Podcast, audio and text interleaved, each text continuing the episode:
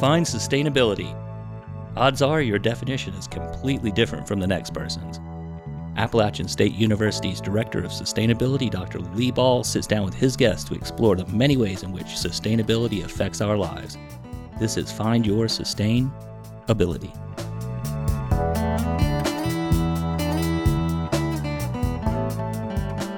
Here with me today is Majora Carter.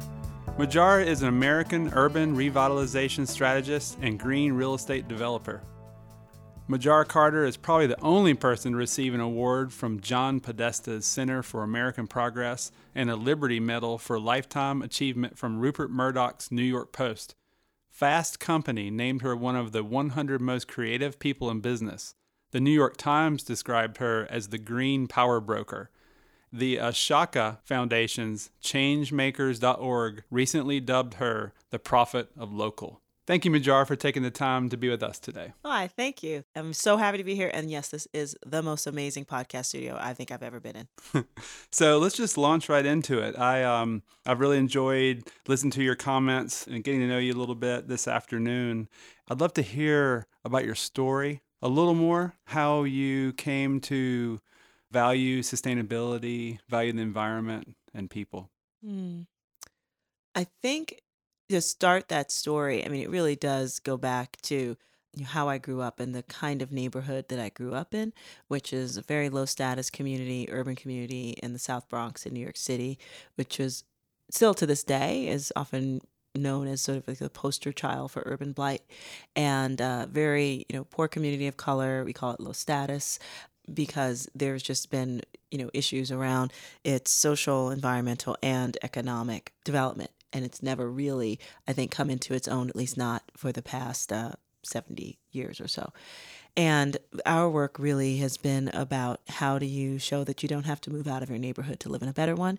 My early work really focused specifically on more of the environmental project based programs, whether they were working to transform dumps into parks or create greenways around, you know, sort of heavily trafficked streets, and also doing green job training and placement systems, and has since moved into real estate development because I realized that how communities are planned and developed is really what creates a community that people either feel connected to and have place some value in, not just because they own a piece of property, because they see that community itself as something that has value that makes them feel good about being in it. And in low status communities, that's often absolutely not what people that are born and raised there tend to feel about the place. So, was there when you were like a little girl? Was, was there a place that was natural, some woods or the river, a place that you just remember going to and spending time? Um, I had the benefit of my parents actually taking me out of the neighborhood in order to experience nature. Um, my parents are from the South, and even when they moved up, you know, like I had an aunt who had a blueberry farm in uh, New Jersey, and it was actually like sold more blueberries than I think any other farm did at the time. At least when I was a little girl, or, you know, we had relatives that lived in Connecticut and they had land around their house. So I saw that. But within my own community, with it being like what was considered an urban ghetto, there wasn't anything like that. So I knew that it existed, but it never occurred to me that there was anything like that there. As a matter of fact, I knew that there was a river right by my house called the Bronx River, and I only knew that because I saw it on a subway map, like literally mm. the name of it. But it was the place where industry was, where prostitutes were, and that's their truckers would go to find them there. And so, if anything, like my idea of the urban environment was that it was a scary place to be. And just by the nature of it being located in an urban area, it wasn't worth speaking about at all. Right. I'm fascinated too. I, I, am curious how people develop a sustainability ethic. Mm-hmm and my experience, my childhood was kind of the opposite of yours. Spent a lot of time in nature and a small, relatively small city with, uh, you know, your classic kind of suburban neighborhoods, but, you know, a lot of wooded areas and wooded lots and ponds and creeks and the ocean not too far by. And I attribute my kind of sense of having a strong sustainability ethic to maybe having a lot of logged hours, mm. you know, in that in that space. Yeah. And so it's fascinating to me that you still ended up with a strong sustainability ethic, but it was maybe because of what you've witnessed, maybe kind of culturally and and with you know the environmental kind of injustice all, all around you and yeah and again my idea of, of nature was also heavily influenced by uh gosh what was it called? Mutual of omaha's wild Oh, america? Yeah, yeah wild kingdom. Wild kingdom! Yeah. oh my gosh like we watched that as a family. Oh my gosh i can't believe you remember that too. And and all the nature shows like oh my gosh. But again this was not my reality. And it, of course that couldn't happen you know in a place like the south bronx in new york city or any urban area like that. But what was interesting like i think my my sustainability ethic you know really came from discovering that all communities were not treated the same you know because i was taught like many kids that come from communities like that to measure success by how far we get away from those places. Like especially if you're like a smart kid who's identified early as being a bright one um, you're expected to leave. You're encouraged to leave and go to college and you know never return. People will talk about you because you got out of the neighborhood and isn't that great? And you know, and I was one of them who's like, sure, I'm happy to do that. I, I really want to. It's like I don't want to. I'm a little tired of seeing my buildings uh, in the neighborhood burnt down. I'm tired of seeing people that I know and love, um, you know, be killed or be a part of the criminal justice system, and you know, being uh, having our neighborhood be thought of as as just the epicenter of all the things that are bad about America. And and I was like, yeah, I'm out. I'm totally out. But it was only when you know years later. And and it's true i didn't come back out of any particularly altruistic reasons uh, at all. I started graduate school and needed a cheap place to stay and that was my parents house. And then discovered that my city and state were planning on building yet another huge waste facility that was going to bring about another third of the city's waste infrastructure to our community and a particularly egregious kind that really would have had even more of an impact you know on the quality of life and health of the people that lived in the community. And there was a moment when was I was just like good god I can just finish getting my degree and get out take my cheap rent and as it is and mm-hmm. move on as soon as I can or I can you know stay and be a part of the solution. And that's what I wanted to do. But I wanted to do it in a way that wasn't all about just fighting against stuff because believe me there are plenty of people that do that. And I'm not saying that there are some some things that need to be fought because we do. But there was the other piece around how do you create more opportunities to actually build. So what are we actually not just fighting against, what are we fighting for? And that's when you know most of my early projects came to be around, you know, that we were, you know took a, a place that had been dumped on on the Bronx River for decades and that I only discovered because there was a US Forest program that was literally giving tiny little seed grants to community groups that were working, you know, around threatened or underserved urban rivers. And I got one of those little grants and was able to leverage that, gosh, about 300 times over into this beautiful $3 million park. But that's, you know, winning national awards and all speak for its, its excellence in urban design. Which, but now it's just, you know, it's only been there for coming up on 11 years this year. And it's like it's always been there when actually, no, it was a dump 12 years ago literally. Um, so i'm so happy about those type of things. But my real focus now is in real estate development because i realize how all communities are dictated by the way real estate is developed in them. And you can determine how it's going to either flourish in one way or another are there going to be the kind of economic developments that provide you know health and, and economic vitality to a community? Or is it just going to extract the talent that's in there? And so when we think about how do you create a community um, and even looking at it kind of as, as, as your own company and you know companies retain talent good ones know that part of their strategy for staying relevant and supporting their own bottom line is by keeping the talent to help make sure that happens and so what we thought when we think about communities that way part of what we do is we have to retain the talent that's actually born and raised there and so instead of in, essentially encouraging the people in those communities um, you know, that are going to grow up and quote unquote be somebody and have them do it someplace else. We want to give them reasons to stay in their own communities. And we realize that, you know, through our own series of data collection um, tools, that folks were leaving because of mostly lifestyle related situations. And, you know, whether it was a good place to get a good cup of coffee or mm-hmm. have a dinner or buy a book you know, or have a drink with a friend or just buy decent groceries. Those type of things were lacking in our communities. And so people weren't leaving because the crime rate was bad, because it's been going down like every single year, like since um uh, since the the 90s actually.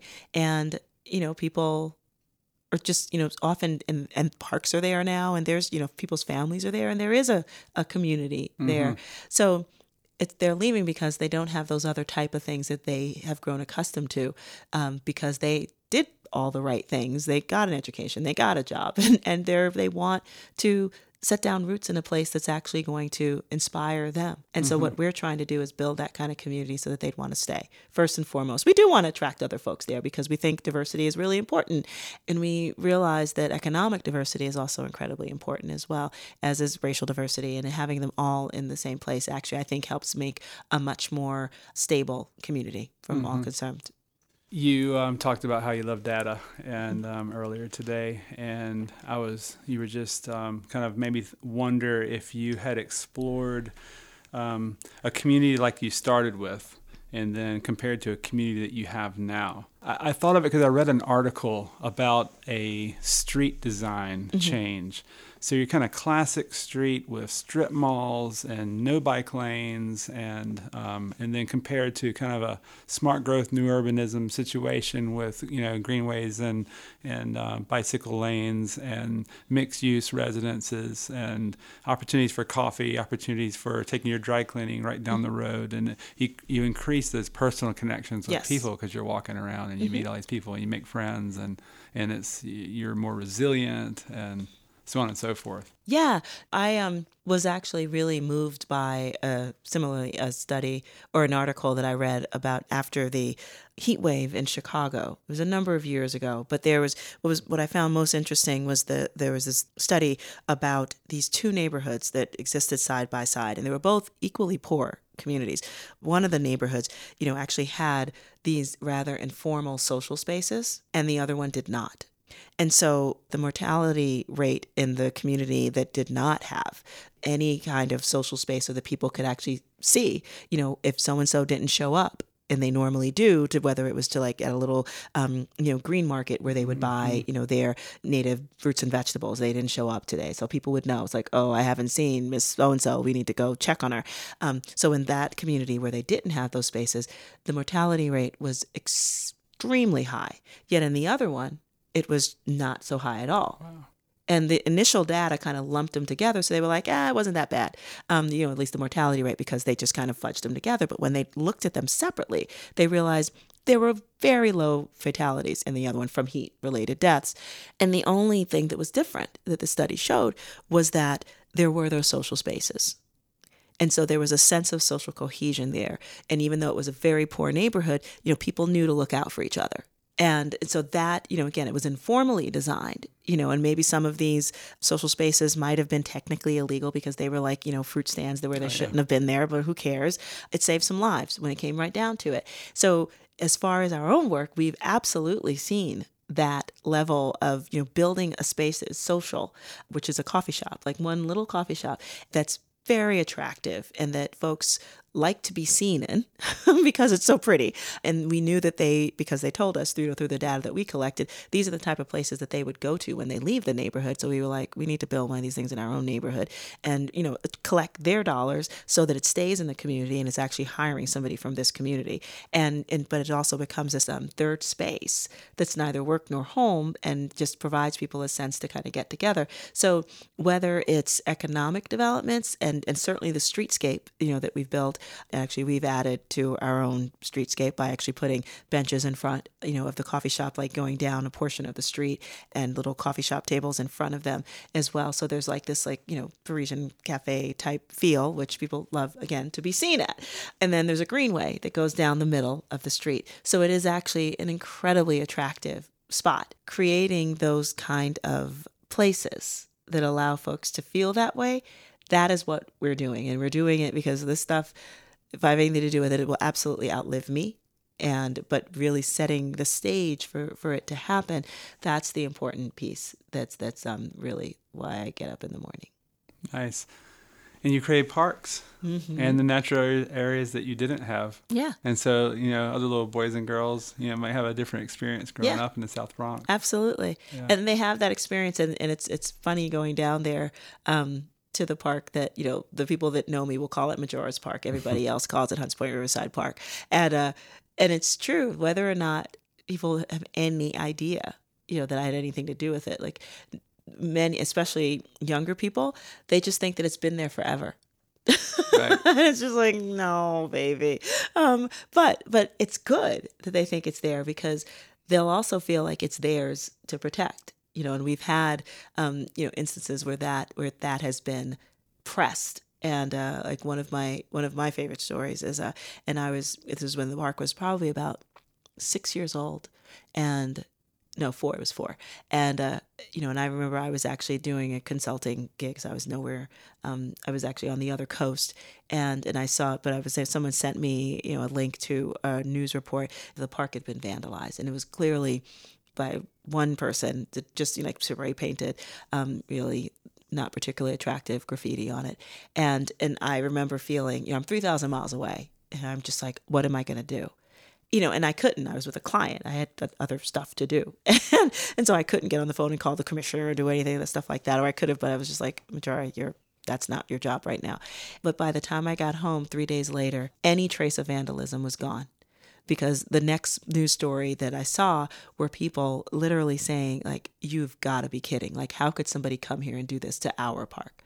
like this is unacceptable. And because there was such a groundswell of people just you know claiming it as their own the city literally like got rid of every i mean it was too extent much more extensive damage um, than any like one group could handle. But by the time i got home it was as if it had never happened. Well, that's beautiful. yeah. So i was like i had nothing to do with it. So i'm like you know what i've done my piece and it's just like pass the ball on Yeah. and that makes me super happy And that's community. yes precisely So I have to ask you, you remember Mutual of Omaha's Wild Kingdom. So do, do you remember the um, the Native American with the tear and the Yes, litter? of The- the course I do. Yeah. Oh my gosh, I lived for it during um Schoolhouse Rock and Yeah. all the Saturday morning commercials. you kidding? Yeah, I mean Yeah. Mm-hmm. that had such an impact on me, you know. And uh, have you looked at it recently? I don't even think he was a Native American. It's really hard to watch. It was a, it was this really nice. Um, I think he was a, a Jewish guy. Might have been from the Bronx, if I remember correctly. Yeah, no, it might have been the Bronx River. it was very funny. It was really funny, but you know, he, he played that part well. It was good. yeah. Okay, I'm gonna ask one more question. Um, what's giving you hope these days? Uh, what's giving me hope is the perseverance and resilience of folks to continuously be innovative, even though I think there are many out there who think that the world is falling apart. and they're still just doing the work and really not being afraid of, um, you know, what could happen, but really trying to create hope and, and, uh, and possibility in their own work. That's what makes me happy. I mean, the work that we've been able to do, I think, just gets sweeter because I know that I'm responding to the well-stated hopes and aspirations and needs of folks, you know, who have told me the kind of things that would help make their lives better and their communities more livable. And you know, I feel like my my job really is to put you know meat on those on those bones that's what i do as an urban revitalization strategist as a real estate developer and and i feel like i've been really blessed and privileged to be in a position to to continue that kind of work Nice. Well, Majora Carter, it's been a treat talking to you. Thank you so much for coming to Appalachian State, and we hope to have you back sometime. thank you i'd love to be back Find Your Sustainability is a production of the University Communications Department at Appalachian State. It's hosted by our Director of Sustainability, Dr. Lee Ball. The show is produced by Troy Tuttle and Megan Hayes. Dave Blanks records, edits, and mixes. Pete Montaldi and Alex Waterworth are our web team. Find more episodes of this and other interesting podcasts at AppalachianMagazine.org or check us out on iTunes. Just search for Appalachian State University under podcasts.